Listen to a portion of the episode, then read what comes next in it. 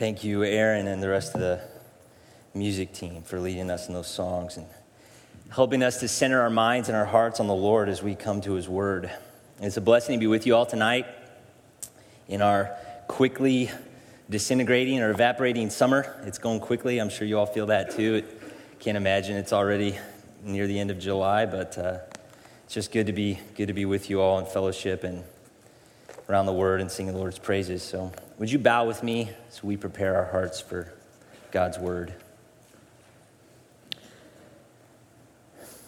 Father, as we have just proclaimed through song, we often find our hearts not as they should be. In light of that, we thank you for your grace, the grace that's been poured out in your Son. Father, give our hearts a tenderness to your word.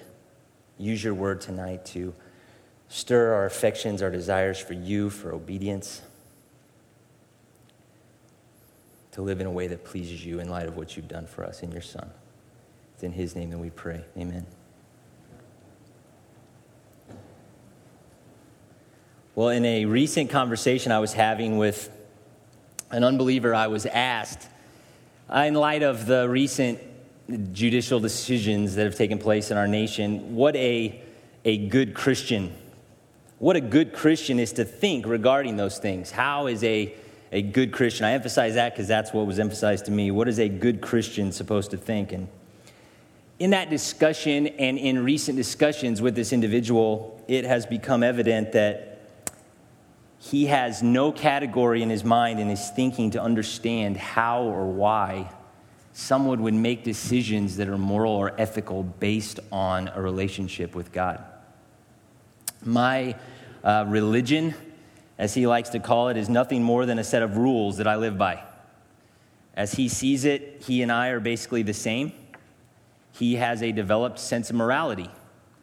He's fairly proud of the, that sense of morality he's developed, and, and I have developed mine. And that's basically how he sees us as two individuals, basically the same, living out what we best can determine is a moral lifestyle, good citizens. He, I think, concedes that, oh, if we talk long enough, mine may have more sophisticated packaging or more terminology, but really we're both men trying to decide what's right, what's wrong, how we're to live and ultimately using our own judgment to determine what is best.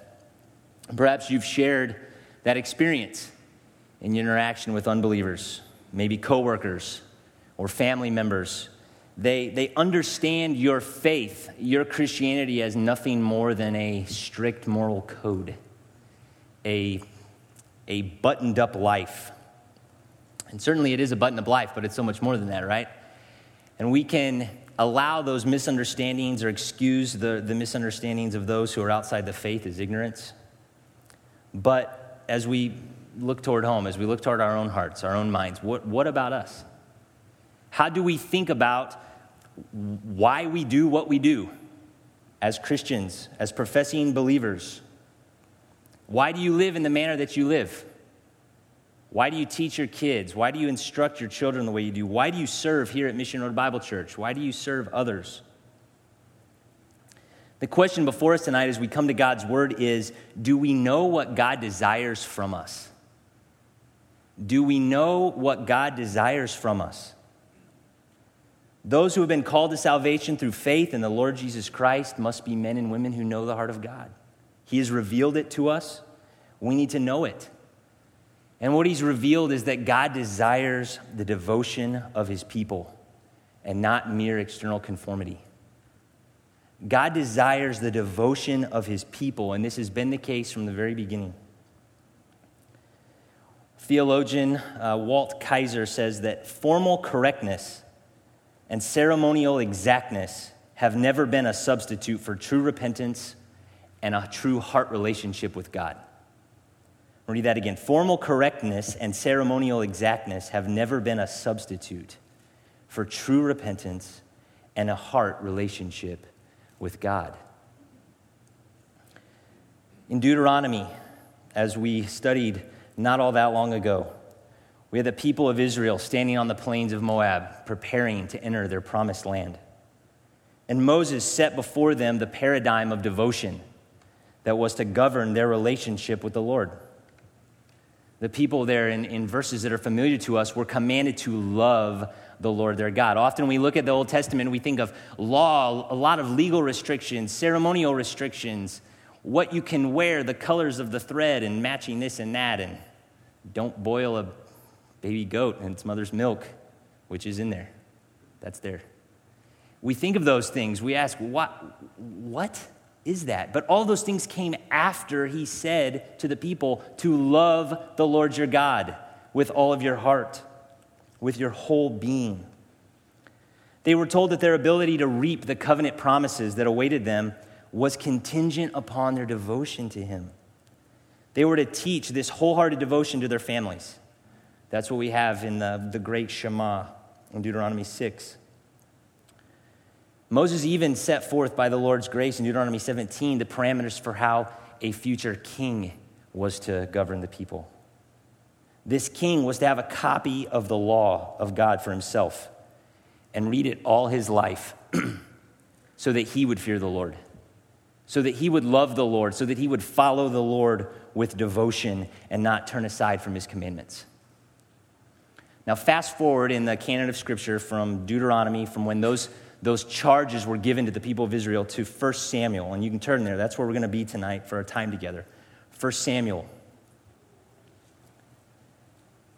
Just to give us a running start and some background material, the prophet Samuel has provided a period of righteous judgment over the people of Israel. But as he got old, the people demanded a king. So the Lord graciously grants their request and he appoints Saul the son of Kish, to be their first king. And so the monarchy for God's people is established. And in 1 Samuel 12, Samuel addresses the people and their new king, and he charges them in the same manner that Moses had charged their forefathers. I want you to listen to the similarities, okay, as I read from 1 Samuel 12. Samuel tells the people, If you will fear the Lord and serve him, and listen to his voice and not rebel against the command of the Lord, then both you and also the king who reigns over you will follow the Lord your God. If you will not listen to the voice of the Lord, but rebel against the command of the Lord, then the hand of the Lord will be against you, as it was against your fathers. You must not turn aside, for then you would go after futile things which cannot profit or deliver because they are futile. For the Lord will not abandon his people on account of his great name, because the Lord has been pleased to make you a people for himself. Only fear the Lord and serve him in truth with all your heart. For consider what things he has done for you. But if you still do wickedly, both you and your king will be swept away. The king, from the beginning of the monarchy, was to be a leader who led the people in devotion to God, in devotion to the Lord. He was to be a devoted king, an obedient king, an obedient servant of the Lord, leading the Lord's people. But as the narrative concerning Saul's life unfolds for us in the pages of Scripture, he is shown to be a man who does not have a heart for the Lord. 1 Samuel 13 we see Saul's potential dynasty revoked. It's pulled away. Saul is told there that the Lord has sought out a man for himself, a man after his own heart. And there, as we move into 1 Samuel 15, which will be our text for tonight, in the big picture, where we are, 1 Samuel 15 prepares the way, it paves the way for David to come on the scene. So, in the overall narrative, the overall grand scheme of 1 Samuel and on into 2 Samuel, 1 Samuel 15 is going to pave the way for 1 Samuel 16, which is where David enters the scene. And the writer is moving this story of Israel and Israel's kings toward the introduction of David. And Saul is shown in the big picture to be a foil, a foil to David. David will be a king who loves the Lord and leads his people in obedience, and Saul is the antithesis of this. 1 Samuel 15 shows us why Saul was rejected as king. And what we want to look at very carefully tonight is that Saul was rejected as king because he was not devoted to the Lord. Saul was rejected as king because he had a wayward heart. The story before us in 1 Samuel 15 shows us what the Lord requires of his people. And it also shows us really an MRI of Saul's heart. And so as we look at 1 Samuel 15 tonight, we're going to it's kind of we want to look at those parallel ideas. We want to see what does God require of his people? What is the mind of God? What is the heart of God as it relates to the very nitty gritty, day to day life that we're to live as believers, as his people? And at the same time, because it is a true story and because it is an account of a man's fall, we have an example of what it looks like to lack love and devotion for the Lord. So, we're going to organize our study tonight of this chapter just into three scenes. We're going to look at those scenes, and as the story unfolds, we're going to see what the Lord desires from his people and also what it looks like to lack devotion. What does the Lord require from his people, but also what does it look like to lack devotion to the Lord? So the story begins in chapter 15, verse 1, and this is kind of our first scene. And what we see here is a divine challenge. A divine challenge. The writer writes Then Samuel said to Saul, The Lord sent me to anoint you as king over his people, over Israel. Now, therefore, listen to the words of the Lord. Thus says the Lord of hosts I will punish Amalek for what he did to Israel, how he set himself against him on the way while he was coming up from Egypt. Now go and strike Amalek and utterly destroy all that he has, and do not spare him but put to death both man and woman, child and infant, ox and sheep, camel and donkey. The story begins with Samuel coming to Saul with a command from the Lord. The prophet Samuel is God's messenger, God's mouthpiece, and through him, Saul is reminded that it was the Lord who established him as king. He's reminded at the beginning, it was the Lord who sent Samuel to anoint him. And he says, That is the reason why you're to listen to what I'm about to say. Saul, you were not king according to your own will. You were not king according to your own determination. You have a delegated authority. And therefore, because of that, you are to listen. Those are the words of Samuel, representative of the words of the Lord to Saul. God Himself here is the basis for Saul's obedience. God established you as king, Saul. Now obey Him. Therefore, obey Him. And God's character is always the basis for man's obedience. Samuel reminds Saul of God's character and God's work and then gives him the command. Now, the command given to Saul was that he was to utterly destroy Amalek for what he did to the Israelites as they came out of Egypt. Now, the Amalekites are shown in the scriptures to be a wicked, wicked people. Deuteronomy 25 says that the Amalekites attacked the stragglers. Who do you think was in the back as Israel moved, okay, out of Egypt as they followed the Lord? It would have been the, the elderly, the weak, maybe children, certainly the sick. Deuteronomy 25 says that the Amalekites attacked them, attacked those people, attacked the stragglers when the Israelites were faint and weary on their way into Egypt. And as a result, God pronounced judgment on them and gave Israel the responsibility to carry out this judgment. Now, the terminology we have in these three verses is similar to what we see in Joshua and the conquest of Canaan. The people are commanded to destroy everything. The term that we have translated, if you have an NAS, utterly destroy, is a term that refers to the designation by God that something is, is accursed. It's, there's no good in it, it's to be destroyed. And the severity of what this judgment entails is made very plain for us in verse 3 women, child and infant, ox and sheep, camel and donkey. Everything is supposed to be wiped out. And this is a frightful pronouncement. It is severe. No living thing was to be spared. It was all to be put under the ban, devoted to destruction and utterly destroyed. And it's interesting, if you look down at verse 4, Saul gets right to action, right? There's not any commentary from the writer about this, okay? But I'm going to make a few comments.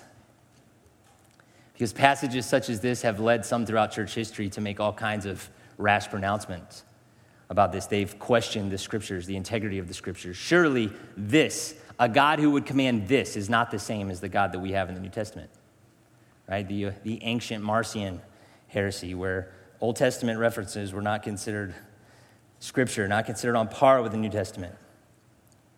Some think that the Israelites had a primitive understanding of God's moral and ethical code, and this was just an example. This wasn't really what God wanted. This is just how Israel understood what they were to do. In, in fact, in our day, as you've maybe heard one famous atheist declared, in light of texts like this, that God is a vindictive, bloodthirsty, ethnic cleanser. And if you read this passage through the eyes of unbelief, that's, that's where you're left. Man and woman, child, infant, animals destroyed. My encouragement as we are going to move on through the narrative, but as, as we see this verse, is that you reflect on how, your, as your sensibilities are affected by this, are you viewing this with a man centered worldview, with a man first worldview? Or are you viewing this in light of God's character and how God deals with humanity? This is a, a severe command.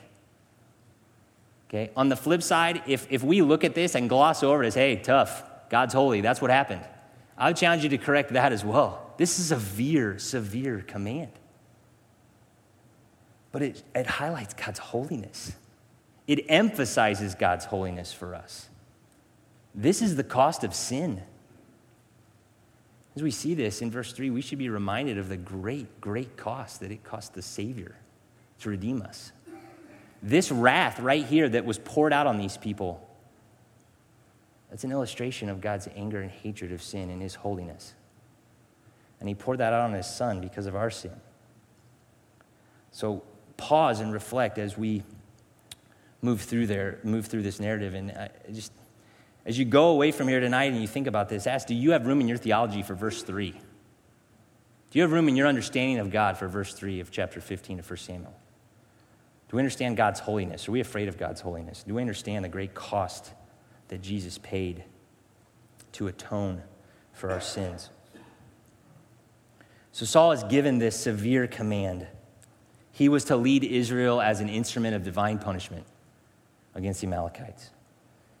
So, picking up in verse 4, Saul summoned the people and numbered them in Telaim 200,000 foot soldiers and 10,000 men of Judah. Saul came to the city of Amalek and set an ambush in the valley. Saul said to the Kenites, Go, depart, go down from among the Amalekites, so that I do not destroy you with them, for you showed kindness to all the sons of Israel when they came up from Egypt. So the Kenites departed from among the Amalekites. So Saul defeated the Amalekites from Havilah as you go to Shur, which is east of Egypt.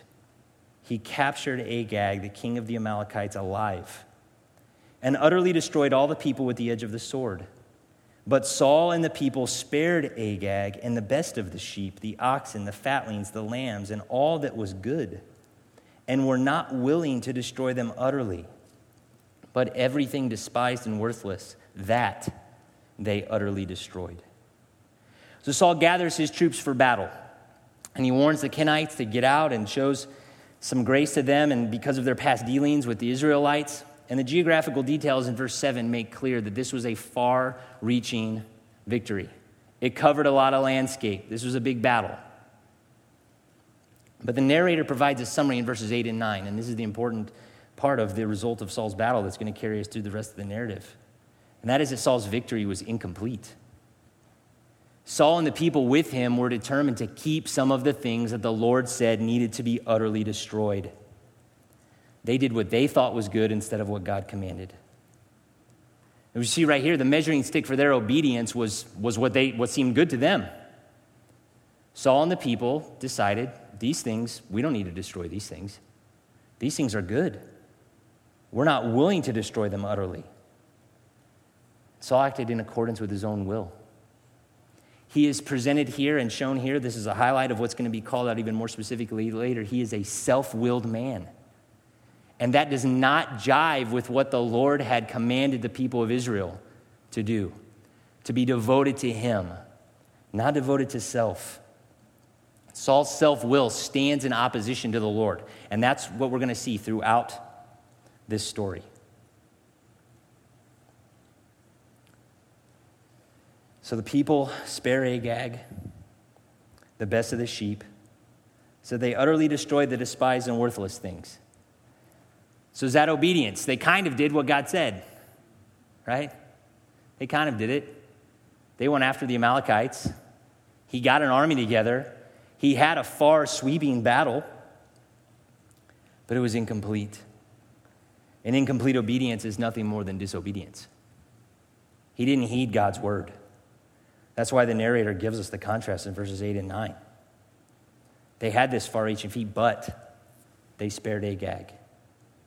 And they spared some of the good things that they thought. It's, it's, as, as we move through here, it's Saul is such an illustration of the tendencies that we have in our heart, and I don't want any of us to miss that. Saul tweaked God's commands as, it saw, as he saw fit. That's what he did. He thought, I'm going to do this, but this seems good to me, so I'll just adjust it a little bit. I'll just adjust God's word just a little bit.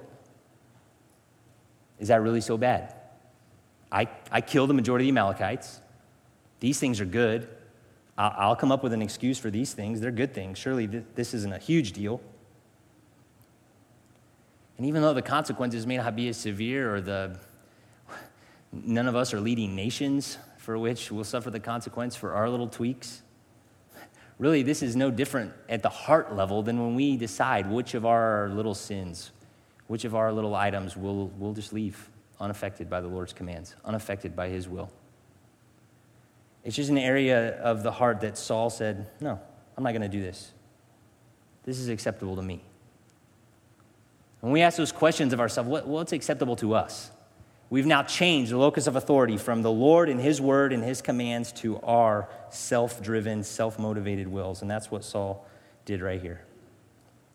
So, this self willed approach to obedience is how we leave this first scene. And so the scene ends with Saul failing to do what the Lord said to do. Okay? He ends, it ends with a failing to obey. Now, verse 10 marks a change in the scene, okay? Where it's going to go. It's like the, the scene shifts away from, okay, here's what Saul did in response to the Lord's commands. Now a shift. Verse 10 Then the word of the Lord came to Samuel, saying, I regret that I have made Saul king for he has turned back from following me and has not carried out my commands. And Samuel was distressed and cried out to the Lord all night. Scene two interrupts to provide God's assessment of what went on. This arguably could be the most important verses in the passage. This is God's assessment of what took place between Saul and the Amalekites. Samuel receives the news of Saul's disobedience directly from the Lord. And the first thing that God tells Samuel is that he regrets.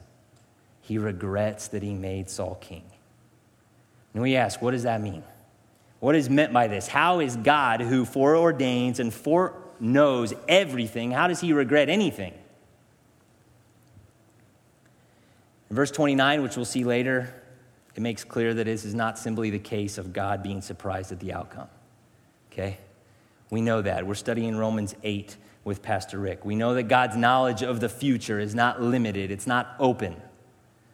So it can't mean that he was surprised by Saul. It can't mean that he was shocked that Saul disobeyed his commands. But by indicating the, the Lord's regret, we get a sense of the Lord's view, the Lord's heart for what Saul did.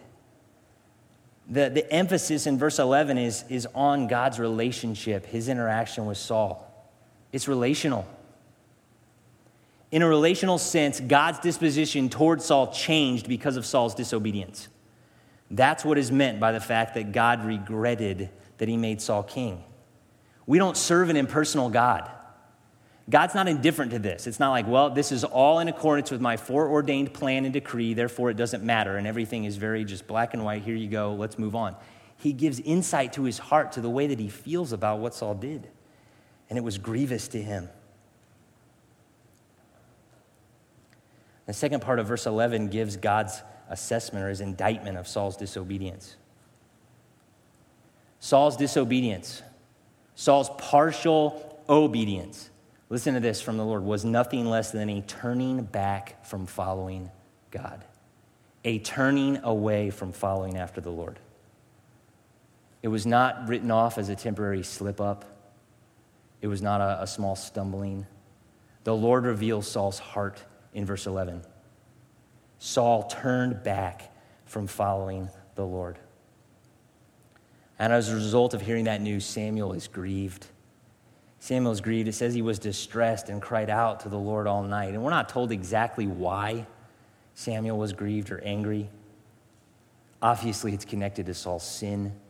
It's connected to the fact that the Lord expressed his displeasure with Saul and what had happened.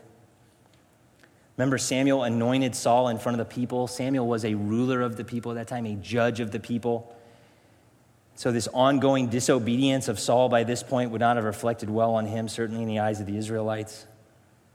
Also, remember that Samuel had been the source of God's word to Saul from, the, from his anointing until now, and no doubt Saul or Samuel loved Saul. Samuel would have grief over Saul's lack of devotion, and ultimately, Samuel's going to be concerned about the glory of the Lord. And this bumbling start to their monarchy is distressing him. His reaction to, to this sin, it's, it's instructive for us, just in passing. I mean, when church leaders fall or Christ's name and Christ's church are drugged through the mud, He's mocked by a, by a watching world because of sin from within the church or sin from his people. Or when a brother or sister in Christ turns from the Lord, fails to heed rebuke or counsel, it should grieve us. Samuel's an, Samuel is an example to us of that. He was grieved. So, scene two is short. It's just these two verses, verses 10 and 11. Okay, but they color the entire passage. This is God's assessment of what took place. This is Samuel's gr- grief over what has taken place with Saul. And so now the scene is going to change to our third scene, and that's really the final scene from here through the rest of the chapter, and that's the confrontation between Samuel as the Lord's representative and Saul. Saul, or Samuel in verse 12. Samuel rose early in the morning to meet Saul, and it was told Samuel, saying, Saul came to Carmel, and behold, he set up a monument for himself. Then turned and proceeded on down to Gilgal. Samuel came to Saul, and Saul said to him, Blessed are you of the Lord. I have carried out the command of the Lord. If we were wondering how Saul was feeling after his incomplete obedience against the Amalekites, verse 12 makes it pretty clear, right? He set up a monument for himself not a humble monument before the Lord, even giving him credit for the victory that did take place over the Amalekites, for himself. And he comes out confident. He asserts his obedience before the Lord's prophet, goes out to meet him. His focus is not on the victory the Lord secured, it's not on any of that, it's on himself, it's on his own accomplishments and his self absorption and his self confidence, it's, it's a contrast to what was just said by God. So in these verses, you have a very stark contrast immediately between God's assessment of Saul and Saul's assessment of himself. Verse 11, God said, Saul has not carried out my commands. What's Saul say in verse 13? I have carried out my commands. He's in direct opposition to the Lord. There's no humble devotion here. Starting verse 14, but Samuel said, What then is this bleating of sheep in my ears and the lowing of oxen which I hear? You can imagine this scene, right? Samuel is walking toward Saul, toward the camp. They have the spoils of war. There were to be none. No spoils, no animals, no anything, no anything that seemed good. Okay? I would imagine that the army, that the camp was a buzz after their victory. And evidently, from Samuel's response, the animals were not being quiet. Saul comes out, asserts, Look at what I did. Look at how I've obeyed. And Samuel looks at him and says, Really? Then why do I hear sheep? Why do I hear oxen? Saul says in verse 15, They have brought them from the Amalekites, for the people spared the best of the sheep and oxen to sacrifice to the Lord your God. But the rest we have utterly destroyed. Then Samuel said to Saul, Wait, and let me tell you what the Lord said to me last night. And Saul said to him, Speak. Samuel said, Is it not true? Though you were little in your own eyes, you were made the head of the tribes of Israel. and the Lord anointed you king over Israel. And the Lord sent you on a mission and said, Go and utterly destroy the sinners, the Amalekites, and fight against them until they're exterminated. Why then did you not obey the voice of the Lord, but rushed upon the spoil and did what was evil in the sight of the Lord? Then Saul said to Samuel, I did obey the voice of the Lord and went on the mission on which the Lord sent me, and have brought back Agag, the king of Amalek, and have utterly destroyed the Amalekites. But the people took some of the spoils, sheep and oxen, the choicest of the things devoted to destruction, to sacrifice to the Lord your God at Gilgal.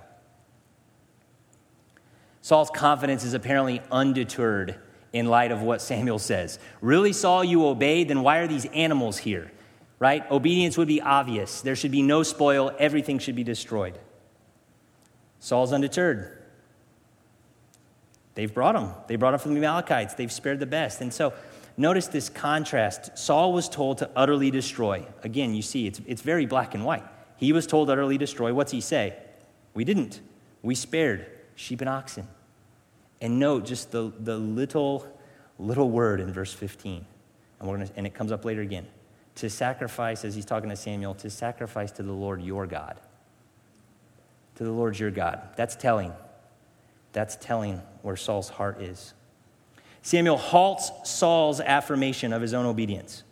He says, Let me tell you what the Lord said about all this. That's why I'm here. Let me tell you about what the Lord said. You're saying that you've obeyed. Let me tell you what God says about what you've done. So, similar to verse 1, how he started, he reminds him again of where he came from what his roots were, and that the Lord had been the one to establish him. In contrast to asserting his own will in carrying out the Lord's orders and then praising himself by setting up a monument. When he started, he was little in his own eyes. Then Samuel restates the command with clarity, reminding Saul of exactly what he was supposed to do, which again is in stark contrast. He tells Saul, You did not obey the voice of the Lord. And evidently, Saul, I think at this point, Saul actually thinks that he carried out the Lord's commands. I believe that. Twice he asserts his obedience. You say, well, how could that be? Because he is absolutely blinded by self will and self focus, and he's deceived. He's deceived. He doesn't love the Lord, he loves himself. This was his version of what's best, his version of what the Lord wanted. And so I think he, he does think he believed. He's justifying himself before Samuel and the word of the Lord, rationalizing his sin. Think about that for a minute. Listen to Saul rationalize his disobedience. We took the choice things for sacrifice, we disobeyed in order to honor the Lord. We disobeyed in order to honor the Lord. This is a drastic example for us of, the, of how irrational sin is, right? You can't rationalize something that is utterly irrational. Sin makes us stupid. It makes us do stupid things. It makes us think stupid thoughts. Saul says, I disobeyed in order to sacrifice. Verse 21 We took the choicest of the things devoted to destruction to sacrifice. There were no choice things. God said it's all cursed, it's all under the ban. There is no choice things, there's nothing that's worthy of a sacrifice.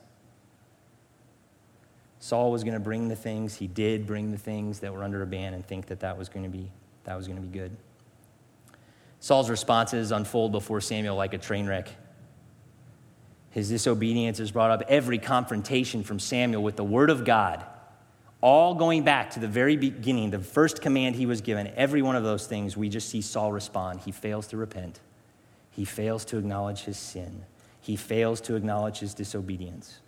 And all of these things reveal a heart that's wayward. They all reveal a heart that's not devoted to the Lord, that's uninterested in what the Lord is interested in. He has turned back from following the Lord. And he's an example to us of the tendencies in our own heart to rationalize sin, to be self willed, self deceived, ignoring rebukes from those who come in love with the Lord's word to correct our lives. to correct our behavior, to help us see more clearly what we can't see for ourselves. Devotion to God keeps us from looking like Saul. Love for God stifles the desire in our heart to, to rationalize disobedience, to rationalize our behavior in light of what God says. And Samuel responds to Saul's self justifying claims with a pointed correction in verse 22. And this correction really dials into the heart of God. If, if I say that verses 10 and 11 were maybe the most important verses in terms of the story and giving the Lord's assessment of what took place, these might be the most important verses in revealing the Lord's heart and seeing principles that should govern our lives as we live in light of our salvation. Look at verse 22. So, verse 21, after Saul tells him, Hey, again, we've brought these things to sacrifice, this is what Samuel says Has the Lord as much delight in burnt offerings and sacrifices as in obeying the voice of the Lord? Behold, to obey is better than sacrifice, to heed than the fat of rams. For rebellion is as the sin of divination and insubordination is as iniquity and idolatry. Because you have rejected the word of the Lord, he has also rejected you from being king. Saul has set obedience and sacrifice at odds with his responses. Right? We saw that. I disobeyed because I'm, I'm gonna, I bought these things to, to make a sacrifice to the Lord. And so Samuel is going to correct him and set those things in order. Okay? And he's told that God does not prioritize external religious works over the obedience of a devoted heart. That's the mind of God. God does not prioritize external works over the obedience of a devoted heart the issue in these verses, in this correction, I, I want to make sure that we know it's, it's not works versus love. It's not holy sacrifices versus obedience, okay? It's works without love. It's work, it's external conformity to, to a semblance of what God desires without any love for Him, without any devotion for Him. For the obedient Israelite, right, sacrifice and obedience go hand in hand, okay? The obedient Israelite would have been making sacrifices and burnt offerings, heeding the voice of the Lord and offering the fat of rams, right? In general, that was their life. They were commanded to make sacrifices. Sacrifice was part of their obedience. The issue here is sacrifice without any obedience accompanying it. Saul was not obedient. He was disobedient. He didn't love the Lord. The way that he carried out the Lord's commands make that clear. And so to make sacrifice, to attempt some sort of external conformity to appease God was worthless. And that's what is being indicated by Samuel. Saul was attempting to serve the Lord externally in some fashion with no inclination to obey him internally. What Samuel means by sacrifice in verse 22 is what Saul meant by it just an external conformity to appease God, right? This is going to pacify God. Yeah, yeah, I didn't obey. We took some choice things, but the Lord likes sacrifices. So I'll offer some sacrifice. Everything will be okay. And Samuel corrects him by revealing God's heart, God's desires. The Lord delights in obedience as better than sacrifice from a heart that doesn't love him. Sacrifice from a heart that doesn't love God, external obedience, external conformity of some semblance from a heart that has no love for Him, no devotion, does not please Him. And so we're going to ask how does this instruction inform our view of, of God? How does it inform the way we relate to the Lord as believers? These verses are a paradigm for our faith. They reveal what God desires and it's important that we note, just as Samuel was correcting Saul, that God is not appeased by our working if it comes apart, if it comes separated from believing and loving. Obedience comes with faith, it comes as the overflow of devotion to the Lord, not separate.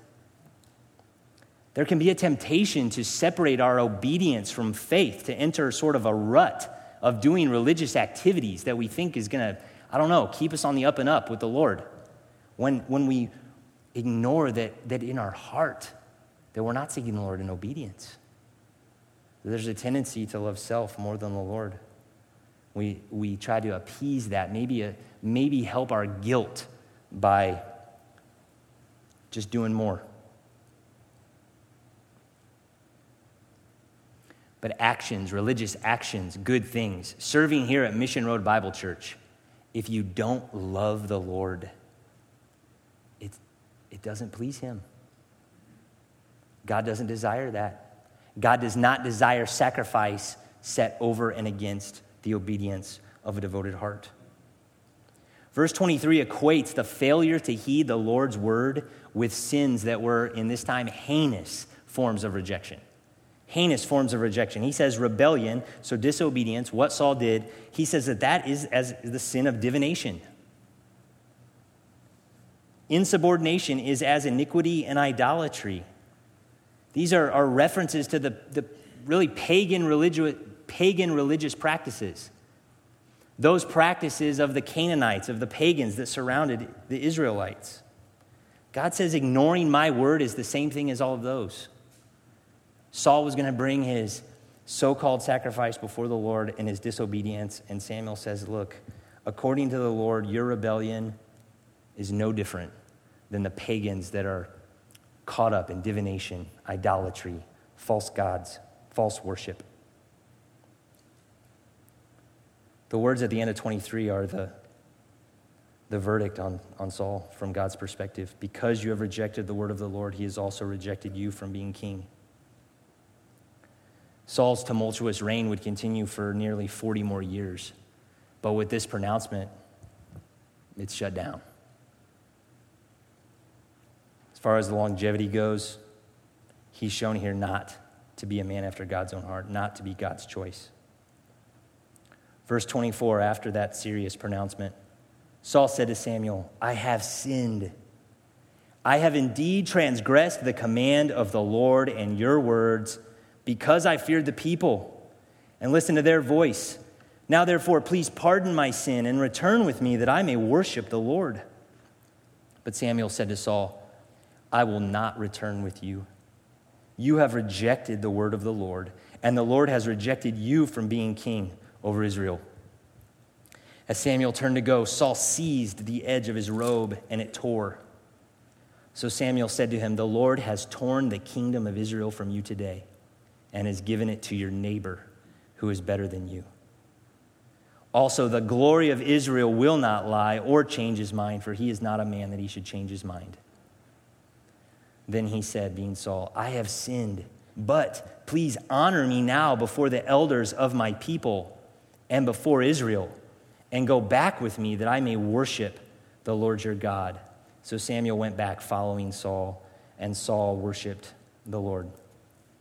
Now, the news of this rejection, of, of his rejection by the Lord, finally gets his attention in verse 24, right?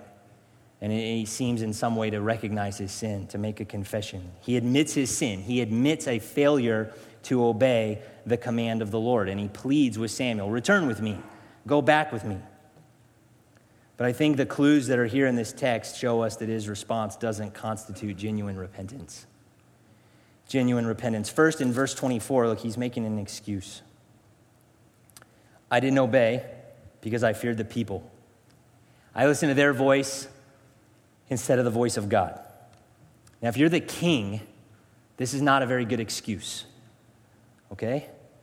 Saul is God's designated authority over his people. He's to lead the people, he's not to acquiesce at their demands, he's to obey the Lord. That was clear. That's his job. I think evidence from 1 Samuel 14 helps us see, too, that Saul didn't have any problem throwing his authority around. He made foolish demands on his people in 1 Samuel 14, rash demands and commands. That doesn't seem like a man who was afraid of the people. So I, I, I don't buy it. But even if we gave him the benefit of the doubt, even if we said that he was genuinely fearful, then the consequence is still sin, right? He's saying, I fear man more than I fear God. God's command was clear. I got this directly from God's prophet, and yet I ignored that to please my troops. So even if he genuinely feared, it was still sin. It was still sin to fear the people. Verse 25, Saul, I want to make just a comment about Saul's desire to worship because when we read that, it makes it sound like, I mean, he's right where he needs to be. Okay, I've confessed, I sinned, go back with me, let me worship. The way that the terminology is here doesn't necessarily say anything about his heart, one way or the other. But the terminology refers to the outward posture of worship this outward bowing down. And as we're going to see here in the next few verses, Saul was very concerned with what he looked like in front of the people. He was very concerned that he looked like a worshiper before the army and that Samuel be with him. So, certainly, he wanted to take a posture of worship. I don't necessarily think that that means it's genuine repentance, as we'll see in Saul's own words. So, Samuel rejects Saul's request initially. He says, I'm not going to return with you. And again, reiterates, You have rejected the word of the Lord. Keep that in mind. Why, we ask, it's, we're reminded of it throughout this, this passage. Why was Saul rejected as king? Because he rejected the word of the Lord, because he disobeyed. Sometimes it's easy to think, you know, big picture, David was the man, messianic kingdom, covenant promises. Don't ignore what this says. Saul, you were rejected as king because you disobeyed, because you did not devote yourself to the Lord. As he reaches out to grab Samuel's robe, clinging, obviously desperate at this point, he's been told he's not going to have the kingdom. The robe tears. Samuel looks at it, it's on the fly illustration, sees the torn robe. Just as this robe is torn, Saul, the kingdom has been torn for you and given to a neighbor who is better than you. And that's pointing forward to what's going to be shown in verse or in chapter 16. We're told back in 1 Samuel 13 about that person who was better, and it would be someone who had a heart after the Lord, somebody who was devoted to the Lord. And so when we read verse 28, it's not better, taller, smarter, faster, whatever, craftier, better army general. It's better because this other person loves the Lord. That's why. The next person is better because he has a heart devoted to the Lord. So the finality of Saul's rejection is confirmed in verse 29. And it's interesting in this text, right? Because we have the sticky issue of it says God regrets. And then right here we see God never changes his mind.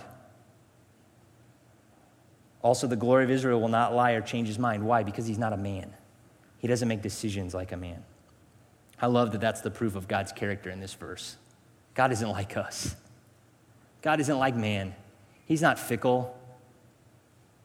He's made his decision, Saul. He gave his command. You disobeyed, and he's rejected you from being king. Now, verse 30, I think, gives a little bit of insight into Saul's feigned repentance, and that's his desire for self preservation. Please honor me now. That's interesting, right? He's just been confronted. Please honor me Okay? Please honor me now, Samuel, by going back before the elders of my people. Look, the king going back without the prophet, who the nation knew was not going to go well, okay? And he needed Samuel to return with him for credibility, for affirmation that what had just happened with the Amalekites was okay. His status was dependent on Samuel. And if Samuel doesn't go with him, something's going to be something's going to be up. They're going to know. And so this self-preservation, I think, is a warning to us here. It, it, it it prevents repentance. It stands in the way of genuine repentance. An attitude of self preservation that's more concerned with appearing godly than actually being godly will stand in the way of your repentance. A heart that's devoted to the Lord is broken over sin, recognizes the offense. And Samuel has let him have many chances to recognize his offense and the serious nature of it and to be laid low. Verse 32 Samuel said after they go back, he goes back with Saul. He says, Bring me Agag, the king of the Amalekites. And Agag came to him cheerfully. And Agag said, Surely the bitterness of death is past. Samuel said, As your sword has made women childless, so shall your mother be childless among women. And Samuel hewed Agag to pieces before the Lord at Gilgal.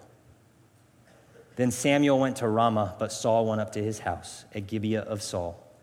Samuel did not see Saul again until the day of his death, for Samuel grieved over Saul. And the Lord regretted that he had made Saul king over Israel.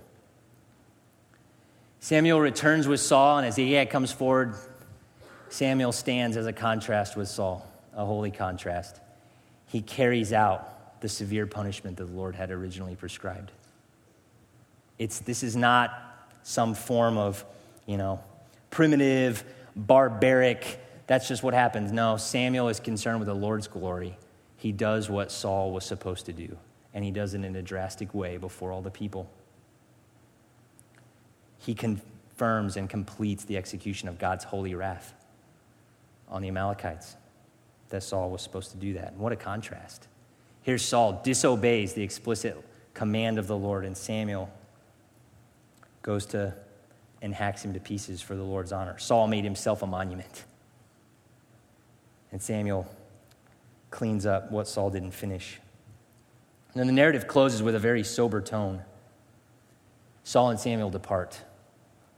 They depart from one another, they go their separate ways. The, the idea there is that there's a, there's a break, there's, there's a clear break here. This is no longer the Lord's choice for king.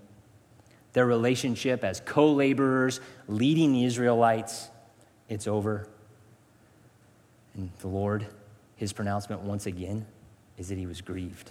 He was grieved by Saul. He repented. He regretted that he had made Saul king. And again, it's the Lord's sorrow over Saul's disobedience, over the fact that he did not love the Lord. I know that you are good Bible students and that as we consider the kings, we consider the monarchy, David is probably weighing heavy in your mind. Anytime you look at this, you look at Saul, the questions, God's sovereign choice, and the roles of Saul and David come up. I just want to encourage you as you reflect on this text that, yeah, it's true that Saul was chosen by God to be the first king. And it's true that God knew him and knew his heart, knew that he would turn from him, and ultimately knew that the messianic line would come through David. But if we take all of that and we lay that over this and we ignore what it says very clearly about the reason Saul was rejected, that we miss the warning that's available to us. We miss the thrust of God's heart, which is I desire devotion, I desire obedience. Saul is not king because he disobeyed. Saul was culpable before the Lord. And that is the reason the scripture provides over and over again for Saul's rejection. Okay, 1 Samuel 13 says, The Lord's appointed another ruler because you have not kept what the Lord commanded you. We just read in verse 11 of 15 that the Lord regretted that he made Saul king because he didn't carry out his commands. Over and over again, Saul's lack of devotion, his failure to obey the Lord as a response of love is the reason why he was rejected. 1 Chronicles 10, 13 and 14 says, Saul died for his trespass which he committed against the Lord, because of the word of the Lord which he did not keep, and also because he asked counsel of a medium, making inquiry of it, and he did not inquire of the Lord. Ultimately, Saul is shown in this chapter to be faithless. He's shown to be faithless.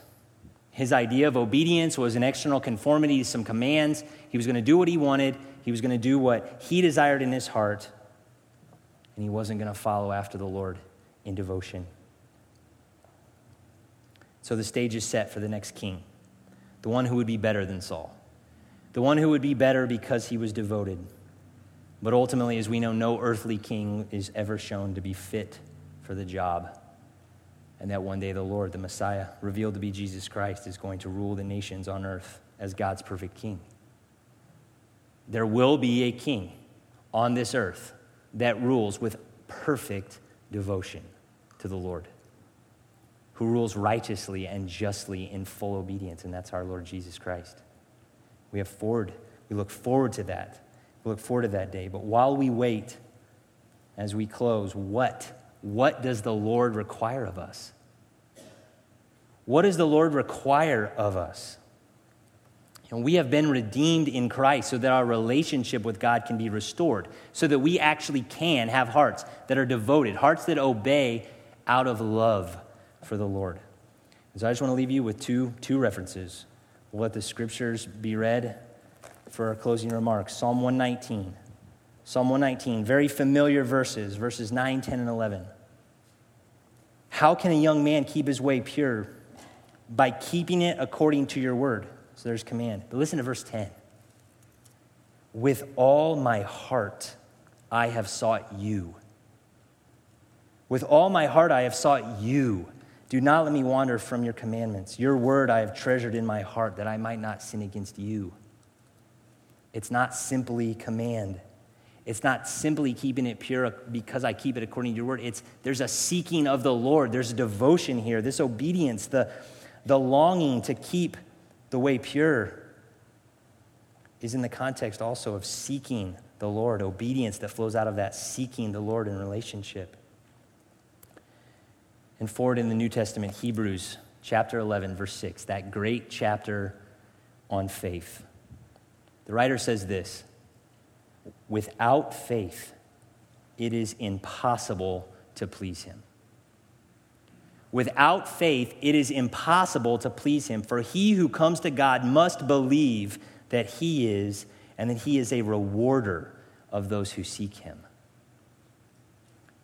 The Lord desires obedience that flows out of faith, belief in who he is, faith in his promises, faith in his character, devotion, love. Without faith, no matter what type of external conformity you tack on, even religious things, duty, works that at some part in the scriptures are shown to please him in some way, all of those things without faith, it says, there's no way. Can't please the Lord, can't please God. So I hope that we go from here, this text confronts the tendencies in our own heart that we see in Saul to be wayward, to harbor sin. But more importantly, I hope that we leave here uh, just reminded of the Lord's desire for his people. What does the Lord require of us? To love him. To love him, to be devoted to him, to seek him, and obey as a result of that. Would you bow with me? Father, thank you for your word. Thank you for your instruction. I ask that by your Spirit and your wisdom, you would take the truth of this text, the truth that you've preserved for us from the story of Saul and his dealings with your servant Samuel, and from your pronouncements in this chapter, that those things would change our hearts, would push us toward devotion. Thank you for enabling us to be devoted to you through faith in the Lord Jesus Christ guide our hearts, guide our steps, and give us a desire and a passion to obey you in love. Amen.